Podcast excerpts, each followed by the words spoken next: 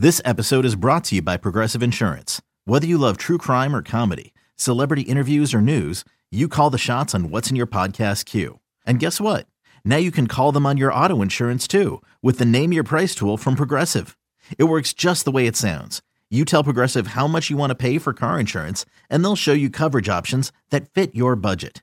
Get your quote today at progressive.com to join the over 28 million drivers who trust Progressive. Progressive Casualty Insurance Company and Affiliates. Price and coverage match limited by state law.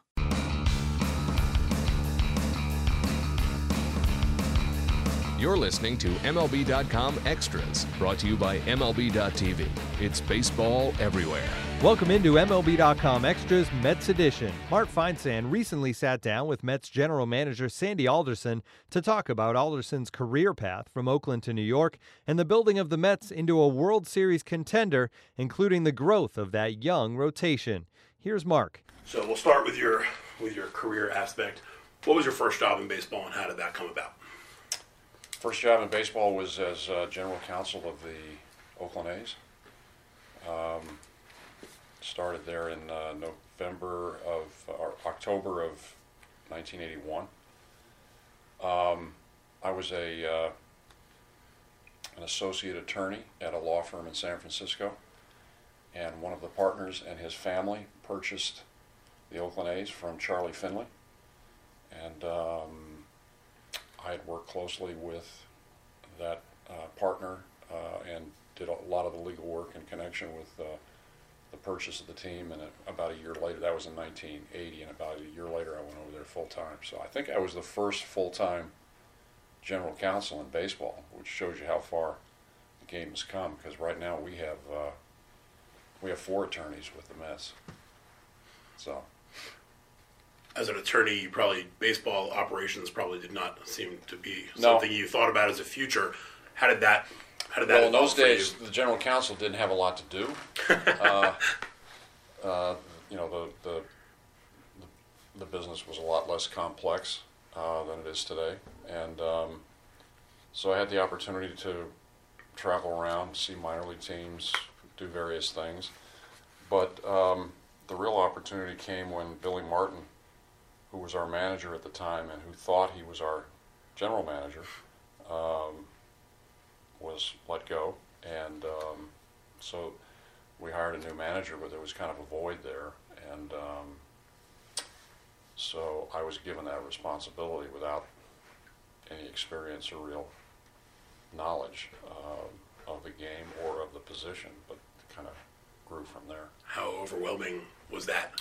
Didn't feel overwhelming at the time, but uh, because I was working closely with uh, Roy Eisenhardt, who was the president and and uh, the partner, uh, so we kind of felt our way through it.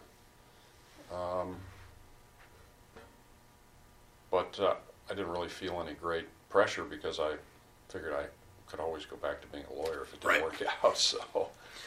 With a with a background that didn't start in baseball, are there executives from other businesses or other um, areas that, that have influenced you in your baseball career through the years?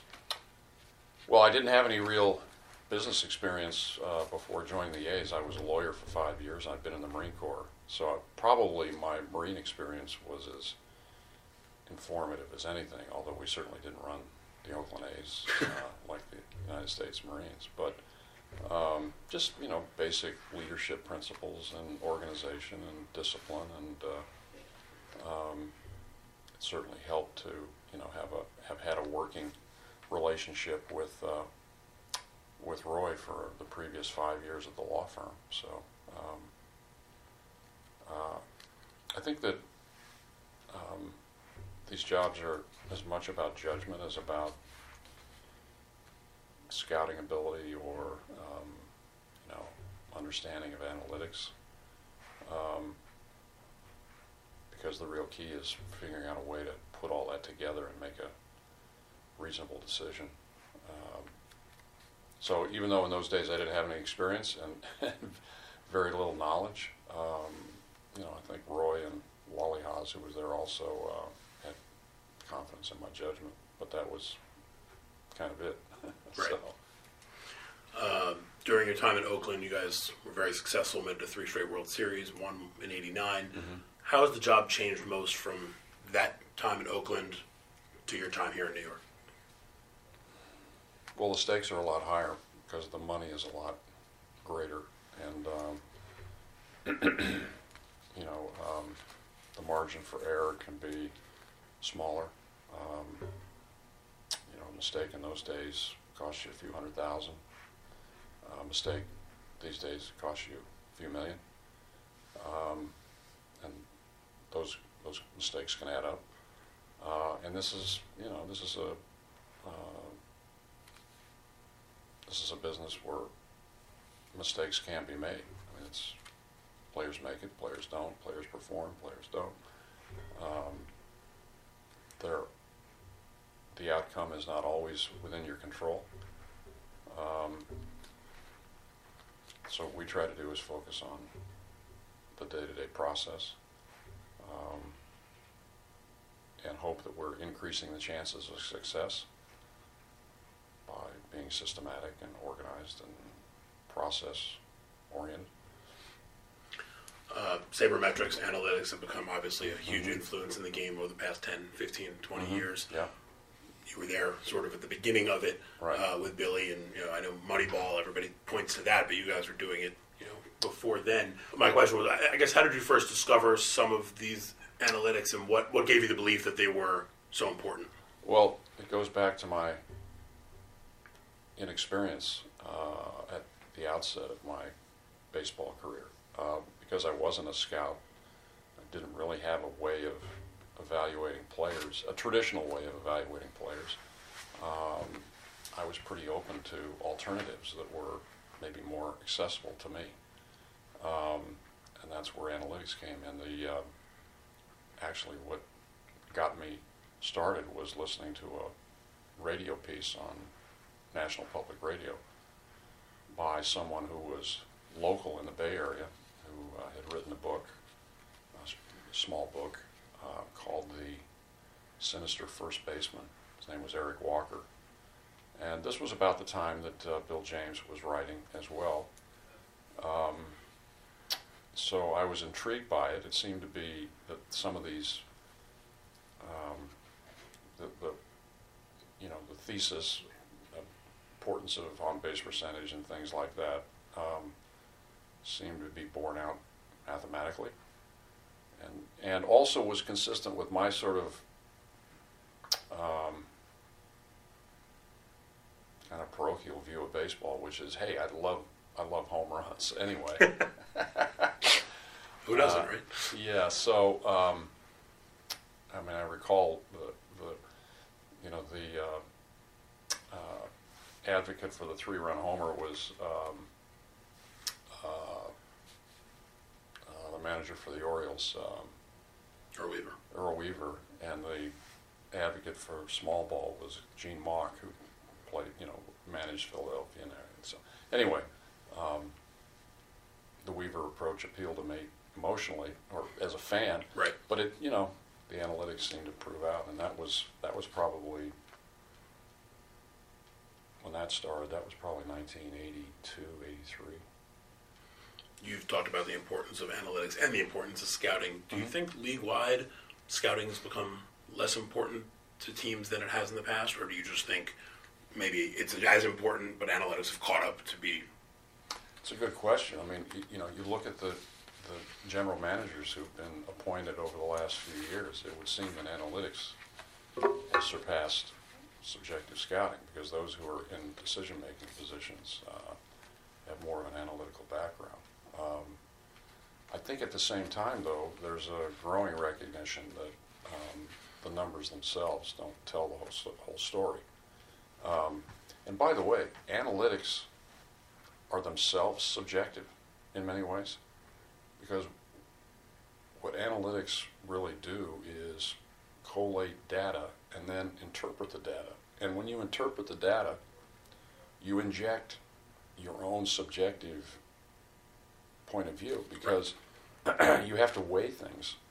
So all data isn't equal. And so different clubs, the same, same as true, different clubs have different views of how that data ought to be used. Um, so um, nothing is ever totally subjective uh, or totally objective. Um, but sometimes we don't admit, admit that to ourselves. So, um, and the difficult thing is is melding the two into something uh, a coherent uh, approach that that uh, incorporates both. Uh, Paul DePodesta worked for you, I believe, in San Mhm. Diego and New York. Yeah.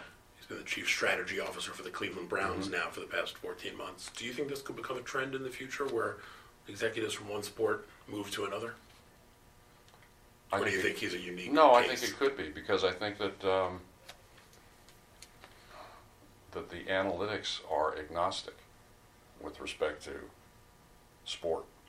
Now, that doesn't mean that you can move sort of seamlessly from one to the other and and not recognize that there are going to be shortcomings. And the fact that Paul was in baseball for as many years as he was means that he wasn't in football for as many years as he was. But sometimes, as I said, with respect to how I got involved with analytics, being unencumbered by you know conventional wisdom and and uh, um, years of experience can actually be a liberating thing and lead to the kinds of breakthroughs that um, can occur. So uh, I definitely think that this could be because the the common thread is the common thread is the uh, analysis and uh, a way of approaching decision making. It's not you know the uniform or the playing rules or Right. I mean fundamentally. Uh, MLB Statcast has introduced some new metrics Mm-hmm. into the baseball world in the past couple of years. How do you view those, and do you think the fact that they're so available to fans has changed the way fans look at the game a little bit? Well, I think their availability has definitely changed uh, the way some fans look at the game. I think it's also changed the way some teams look at the game. And I think the fact that they are available to fans generally, but also to the more analytically minded fans.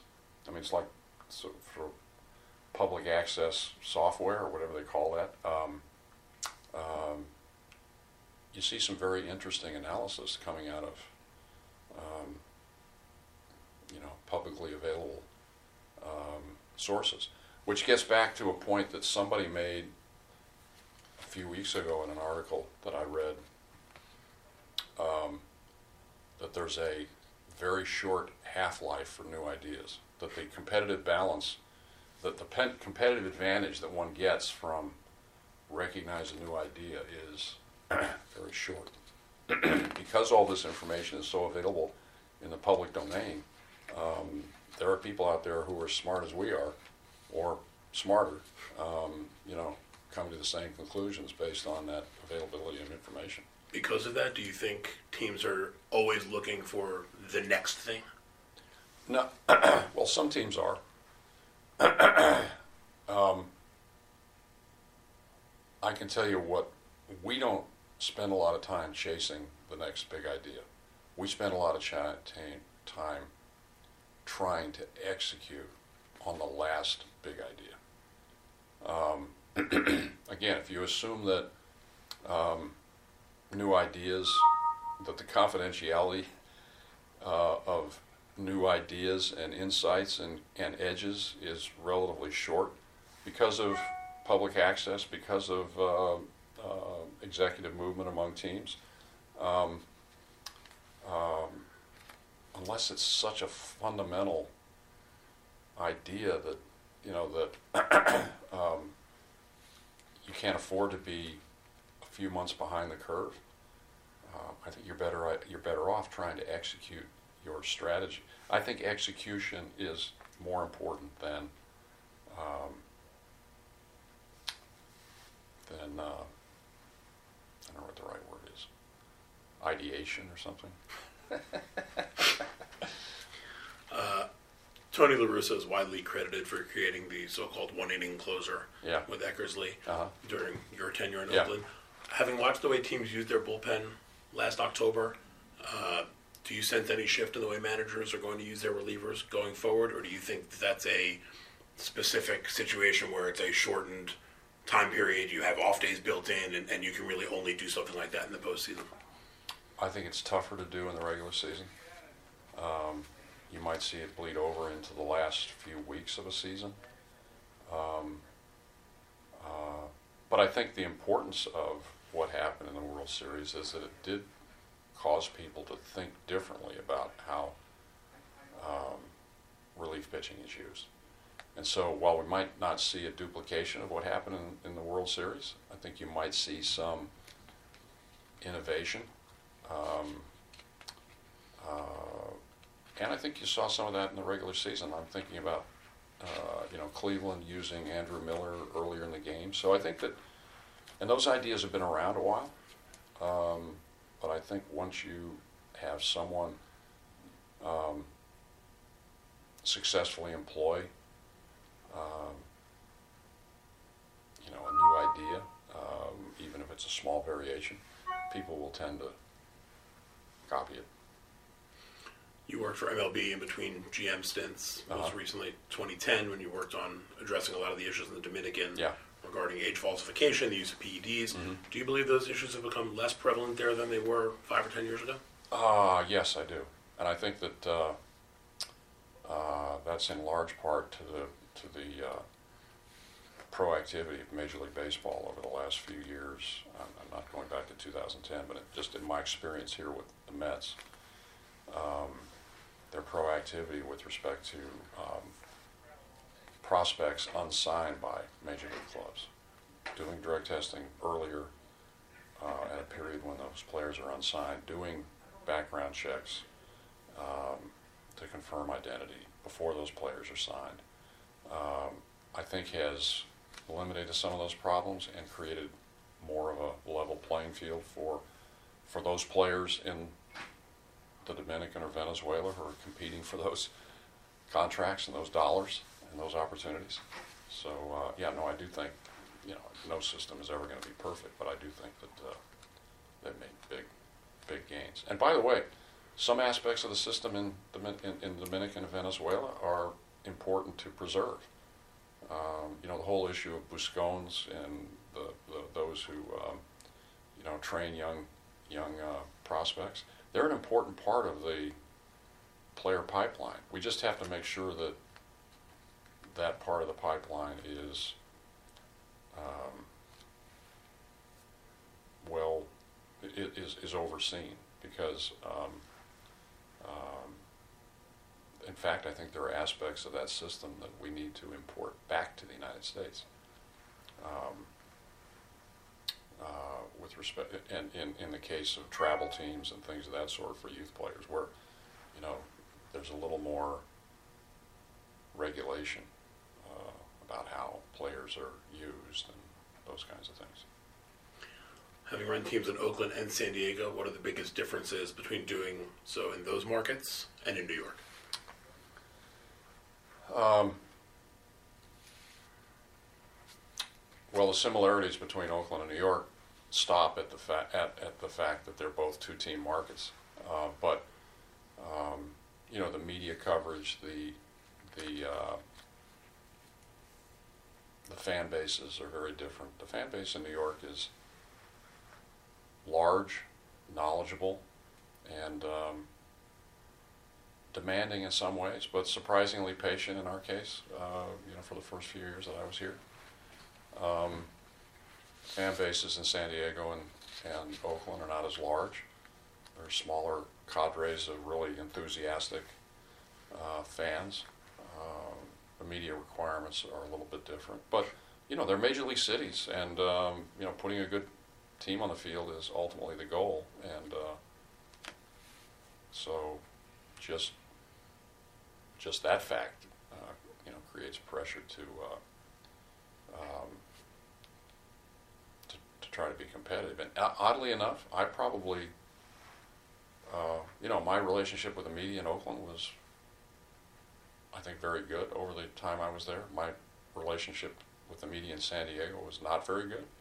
I learned from that, and I think so. I, I tried to put it into use in New York. So, um, you know, they're different environments, uh, but uh, you know, similar demands. In the September 2011 interview with Newsday, you said of your first year as the Mets GM, quote, in building a team for the long haul, my goal this season was to try to change the perception of where it's headed. Safe to say that's happened, but when do you think that turned? um, it's funny. I think that uh, it it took some time. First of all, um, uh, you have to be able to articulate a strategy, and then you have to be able to stick to it. Um, but eventually, um, that kind of strategy or idea is um, punctuated by certain events. And as I go back, I think the, uh, I think like s- several events, but uh, one of them was probably um, the trade for uh, Zack Wheeler that we made. Um, we signed David Wright. Um, you know, we made the trade. We traded R.A. Dickey for some play. There are these seminal events that take place that kind of uh, define the, a strategy or idea. So I mean, they come up from time to time, but when you connect them together, they they create an impression. But I think the key thing for us was um, there's no question for the first four and a half years that I was here, we were selling an idea. You know, that this is the direction we were taking. This is how we were going to do it. And uh, as I said, I think Mets fans were very patient, but I think they did buy into um, where we were headed. And part of the part of the process of buying in was the fact that that fans today know so much more about farm systems than they did before, and so there was a belief in you know what was happening over here in the farm system, even though things weren't going particularly well at the major league level, but because fans um, sort of knowledge of their team is, is greater today than it was probably 20 or 30 years ago. Uh, it allowed the fans to um, kind of embrace the whole strategy and not ignore what was going on at the major league level, but at least recognize that it was maybe a necessary phase. Do you see something similar going on on the other side of town now? Can we, can you can you watch what they're doing with the Yankees right now and, and see the same sort of process happening? Um, yeah, to some extent. Um, you know, I think so. The, the whole idea we were promoting, the strategy was, you know, acquire young talent, uh, create payroll flexibility, and then try to be as competitive as possible without violating, with, without compromising goals one and two. You know, so appears they're kind of doing the same thing. You know, they, it's not like they're cashing it in and not trying to be competitive, Right. but but clearly they're trying to acquire talent and they're they've, they're trying to set up more payroll flexibility and um, they seem to be doing a pretty good job of it. You guys spent a lot of money this winter re-signing Cespedes, Neil Walker, and others, but you're essentially returning the same team as you did last season. Was that the plan going into the offseason? Uh, no, it wasn't. It wasn't the plan to bring back the same team, but we, we liked our players, and um, uh, you know we ended up basically re-signing a number of free agents: Cespedes, Blevins, Salas, um, uh, Neil Walker um, could have been a free agent. Uh, we liked each of those players. We do put a premium on. Um, their ability to play and have success in a place like New York. We put a premium on um, character and what players represent in the clubhouse. Uh, so we knew these players um, and um, and had a need at those positions, and that's how it worked out. Um, it might not have. I mean, we, we signed Blevins and Salas very late. Um, um, you know, so, uh, and Jay Bruce, I failed to mention that we exercised his option. So I wouldn't say that was the, the goal uh, going into the off season, but um, that's how it worked out. your rotation, obviously a strength. Starters are going to start making some more money at some point Mm-hmm. here, uh, and eventually hitting free agency. I think Harvey's the first one. With that in mind, do you look at the next couple of years as sort of a, your your best window to win a World Series? Uh, not necessarily, no. I mean, I think there are ways to stay within that window uh, with a ever-changing roster of players, if necessary. Um, I mean, we kept our players together um, this season. Um, you know, we'd like to keep players together going forward, but you know, again, with the fans in mind, fans like stability, but they like change too. You know, they the- what's the you know what's the new thing? Shiny Um, new toy. yeah, people don't drive the same car for ten years. They you know they like a little change once in a while, um, and I I recognize that, and I I do too. Um, but sometimes you stick with it because um, that's kind of how it turns out, not because that's how it's drawn up necessarily. Um, but we do have, you know, we have a lot of free agents next year, so it's very possible that things will change a little bit. But in the meantime, we got we got a good group together. So much gets made of your four big starters, but few teams make it through a season with the same five-man mm-hmm. rotation. With that in mind, how important is the depth that you have with Wheeler, Lugo, Gesellman, you know, to the Yeah. success this season? No, the depth is very important, and it's the kind of depth that we didn't expect to have last season. Uh, you know, when Lugo and Gesellman came up, they pitched really better than we could have expected. Um, so we were fortunate in that regard. And in some ways, the fact that we had those injuries last year has put us in a better position this year because um, of the experience they had last year and the fact that we are legitimately you know, seven deep at this point, um, subject to whatever begins to happen over the course of the season. So um, I feel good about that, and as you know, so we're looking around for eight and nine, um, uh, because we realize that you know things will happen over the course of the season. If you're enjoying this Mark Feinsand interview, make sure you check out all the great conversations featured in the MLB.com Newsmakers podcast. You'll hear Mark and other MLB.com reporters chat with baseball's brightest stars of today and the past, as well as the game's best broadcasters and writers. You can download MLB.com Newsmakers today on iTunes or wherever else you get your podcasts by searching Newsmakers. Now, back to Mark Feinsand. For people who haven't had the pleasure of attending the baseball writers' dinner the past few years, I can attest that you're a funny guy. Do you need to have a sense of humor to succeed in this kind of job? I think it helps. I think it takes the edge off of things. I think if you can respond with a little humor, it takes the edge off of the uh, difficulties that you know sometimes teams face, individuals face. I think that uh, if you can soften that with some humor, uh, you have to be careful though, because humor usually, well, it can often be very pointed, and you got to be careful about um, how pointed your humor becomes. so, Um, your decision to, to bring Jose Reyes back was controversial at the time. Mm-hmm. How difficult was that? And did the fact that the Yankees had a similar situation by dealing for Chapman and seeing how that played out, did that serve as a guide at all to knowing how this could go? well, um, I mean, we knew the the Chapman situation was controversial, um, and uh, so we expected some controversy. But I think in our case, um, what made it easier for us was the fact that Jose had been with the Mets. Uh, he'd grown up with the Mets and been part of the organization for, I don't know, a decade maybe.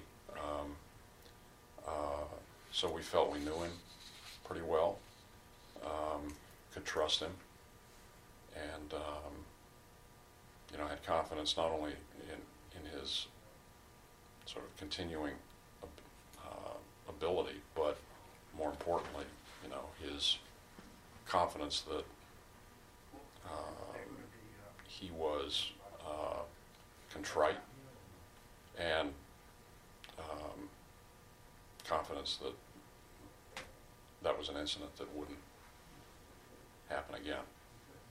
So, Last year, you told the New York Post that you've, quote, never felt that winning the World Series is the only definition of a successful season. given where you guys have been the last two years, do you think anything short of a championship this year would make for a successful season? Well, we've never been to the playoffs as an organization three years in a row. So, um, does that define success? No, but it's it would be a milestone, I guess.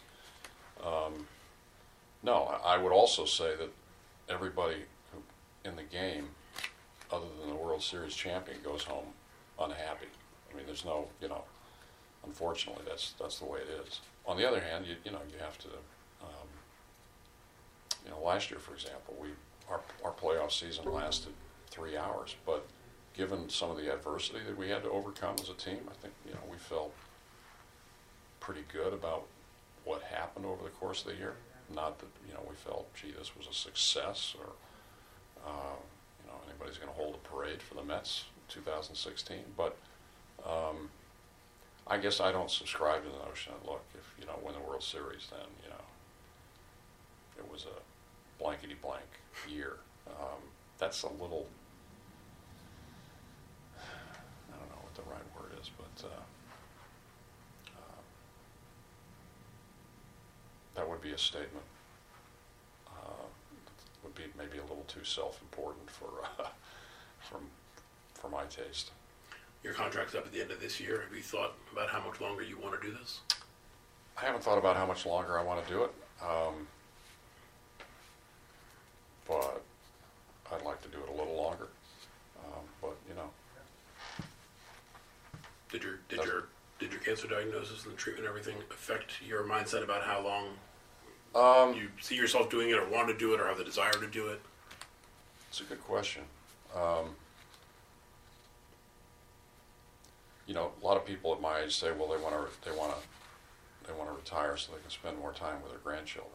Well, one of the reasons I took this job is because my grandchildren live in New Jersey, so I get to see them, um, and they probably see just about enough of me. It's my guess. uh, so uh, I'm going to have to search for another reason to retire.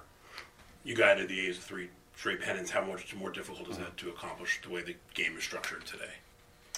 Yeah, no, it's, you know, there, there are more steps involved, uh, and as a result, I think there's a little more randomness in what happens in a one-game playoff, and a five-game playoff, and then, then a, you know, there are just several more steps. Uh, back in those days, um, there were, there was a league championship series, there were two divisions, two winners, and then you go to the World Series. So, um, it's a multi-step process now, which makes it, I think, more difficult.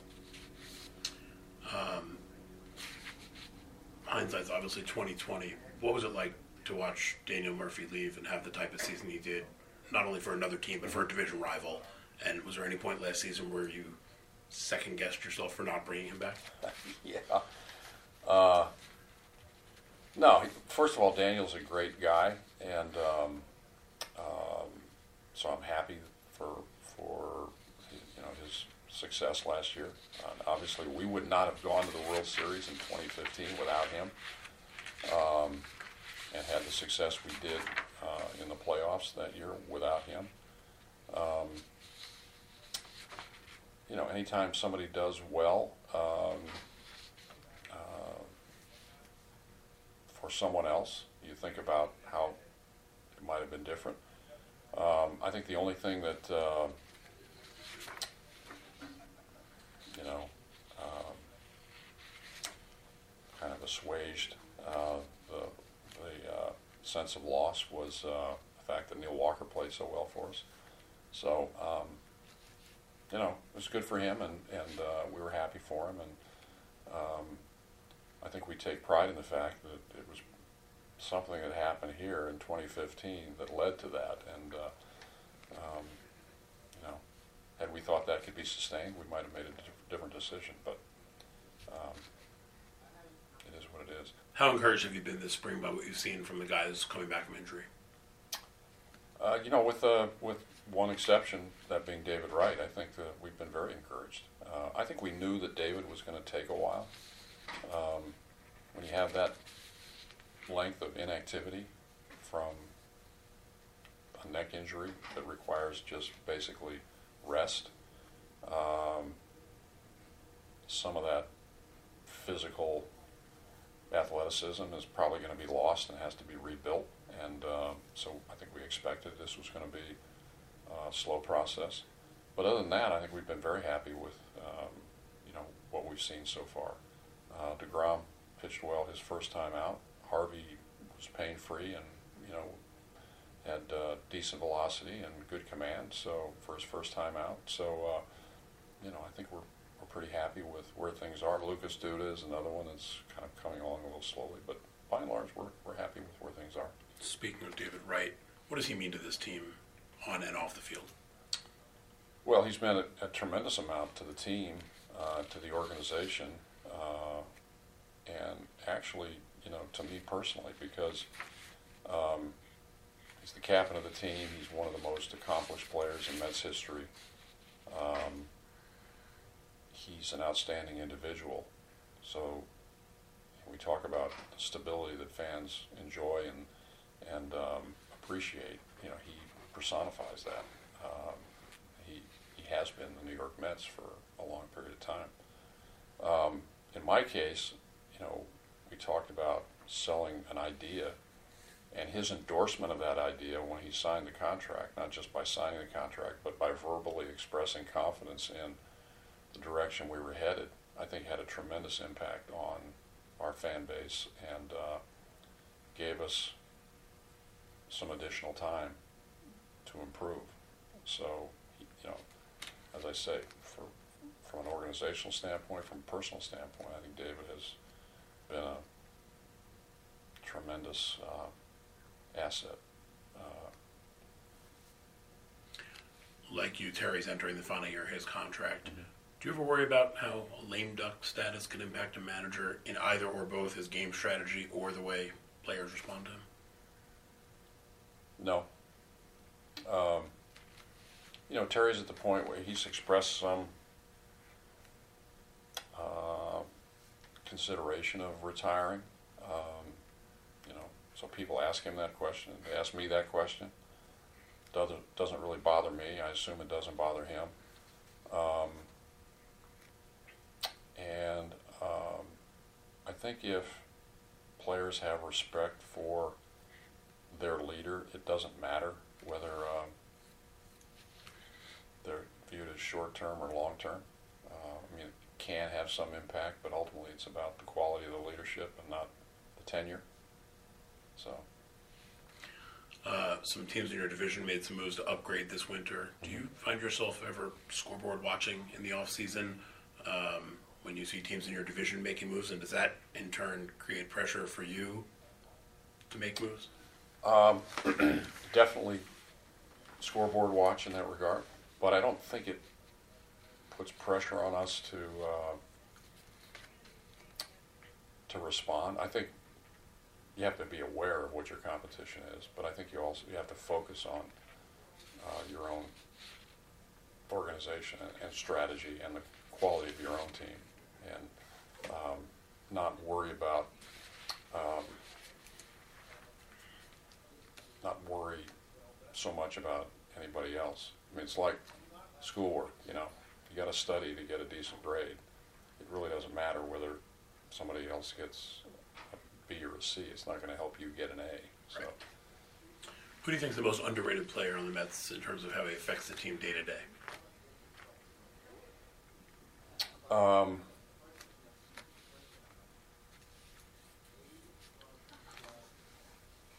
uh, you know, probably a couple of players would come immediately to mind. Um, one would be Cabrera, because, you know, in da- David's absence over the last year, I think Cabrera has become a, um, um, a key figure in the clubhouse. Um, I don't think Curtis Granderson gets as much credit for his um, sort of quiet, lead by example leadership that he provides. Um, so, you know, I, I would I would those are the two that come immediately to mind. People often talk about whether New York's a Yankees town or a Mets town. Do you care about that, or is that just something for talk radio to talk about? And have you seen the city sway a little more No, I, in the last couple of years? No, I, I find that important. I mean, um, I kind of view the Yankee Mets thing the way I view the viewed the Giants A's thing. Um, and you know, in San Francisco, in, in the Bay Area, the default team was always going to be the Giants because they were there first, primarily, and um, you know, it's San Francisco and not, um, you know, the East Bay.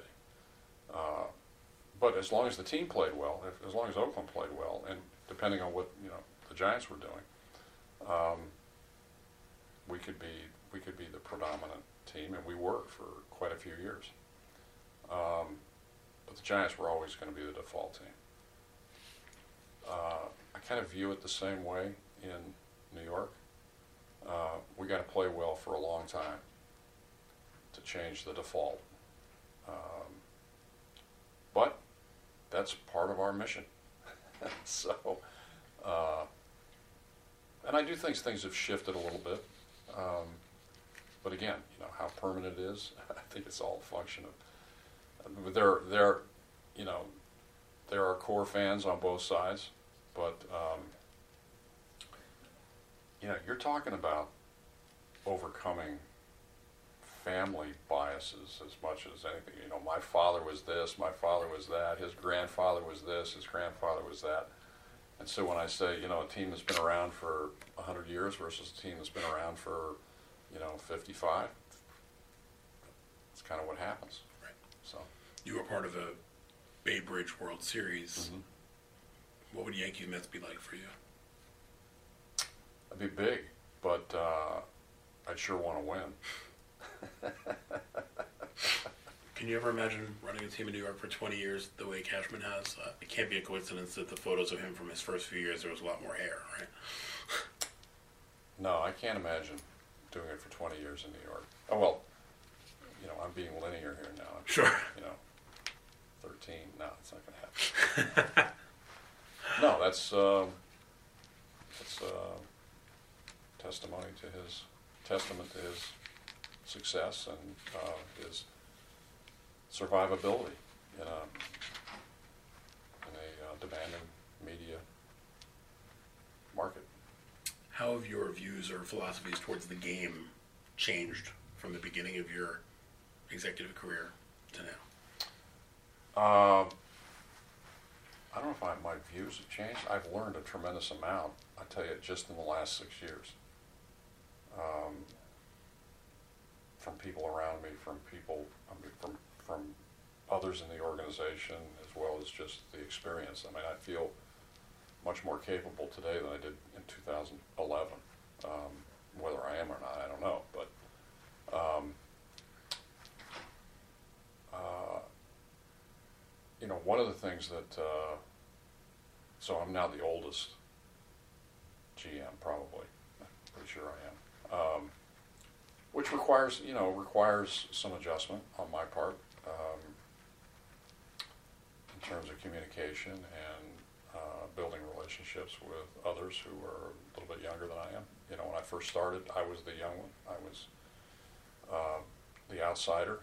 Um, and now I'm the one that's been around the longest. But I think that in either case, you have to purposefully reach out and purposefully reach out and um, you know make sure that that you are creating and maintaining relationships and um, rethinking your approach um, to account for new ideas, new information. I mean, the biggest the biggest change is not about inform not about ideas. It's about information. There's so much more information available, and trying to stay current with that and and uh, being open minded. Is it strange for you to make calls and do business with other GMs who literally weren't born when you started in this business?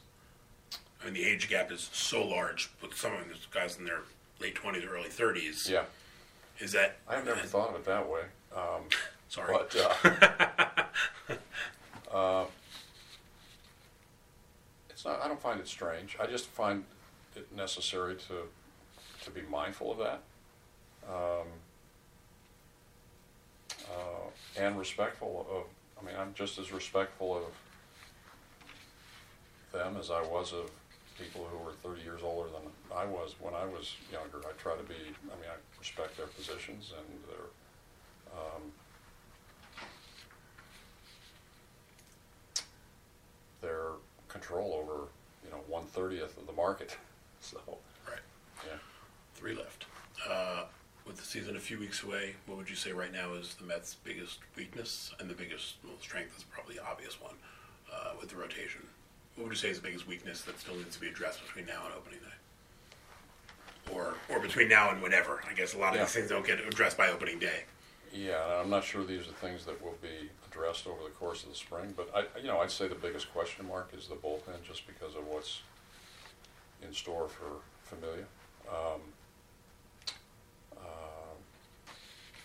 you know, the kinds of things we'd like to see this season, less reliance on the home run, you know, better with men in scoring position, a little higher on base percentage, those things from an offensive standpoint, and then, um, obviously, well, the rotation is a strength, you know, the, the five guys have got to go out there and pitch every fifth day, so I think that's, uh, something that we will only really know over time. Which was more satisfying for you, getting to your first World Series in '88 with the A's, or getting there in two- 2015? Yeah, I'd have to say 2015 because um, I was kind of a neophyte in '88, and it was like, wow. And then all of our young players said, well, you know, we lost in '88. We're going to be back here again. I, I didn't have any reason to think otherwise either. But it's a very hard thing to do. So, um, but you know, last year with uh,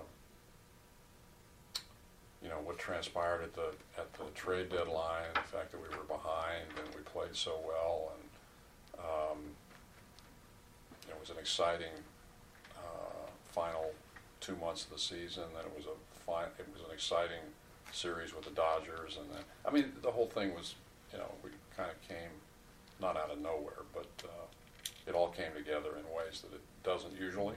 So it was it was satisfying, I think, to a lot of people. And again, the fact that it had been four or five years and we've been working toward this. Um, and at the very end, things kind of accelerated in a positive way. So that was very satisfying. Literally my last question. Okay. we're good. Uh, how important is it for you personally to, to finish the job and, and win the World Series with this team?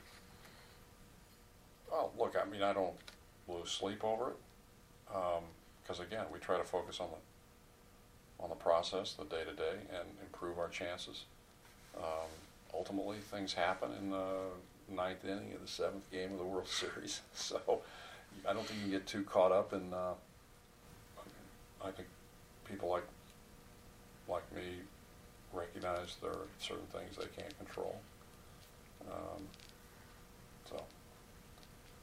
So I don't too caught up in it. MLB.tv Premium, the number one live streaming sports service, is celebrating 13 years. Watch every out of market regular season game live or on demand in true HD. Real time highlights, live look ins, pitch tracking widget, and more. MLB.tv Premium includes a free At Bat 15 subscription. Watch live baseball on over 400 mobile and connected devices. Watch at home, in the office, or on the go every night on every device. Blackout and other restrictions apply. Visit MLB.tv for details. Okay, picture this. It's Friday afternoon when a thought hits you. I can waste another weekend doing the same old whatever, or I can conquer it. I can hop into my all new Hyundai Santa Fe and hit the road. Any road. The steeper, the better. Because my all new Santa Fe is available with HTRAC, all wheel drive, so I can hit the trail without a worry in the world. Heck, with three rows and best in class rear cargo space, I can pack the whole family in with all our gear. We've got available dual wireless charging for our phones, so we'll never lose touch with civilization, and we won't lose touch with the primordial power of Mother Earth. So, which is it? Waste the weekend or do something a little more epic and conquer it in the all-new Hyundai Santa Fe. Visit HyundaiUSA.com or call 562 for more details. Hyundai, there's joy in every journey.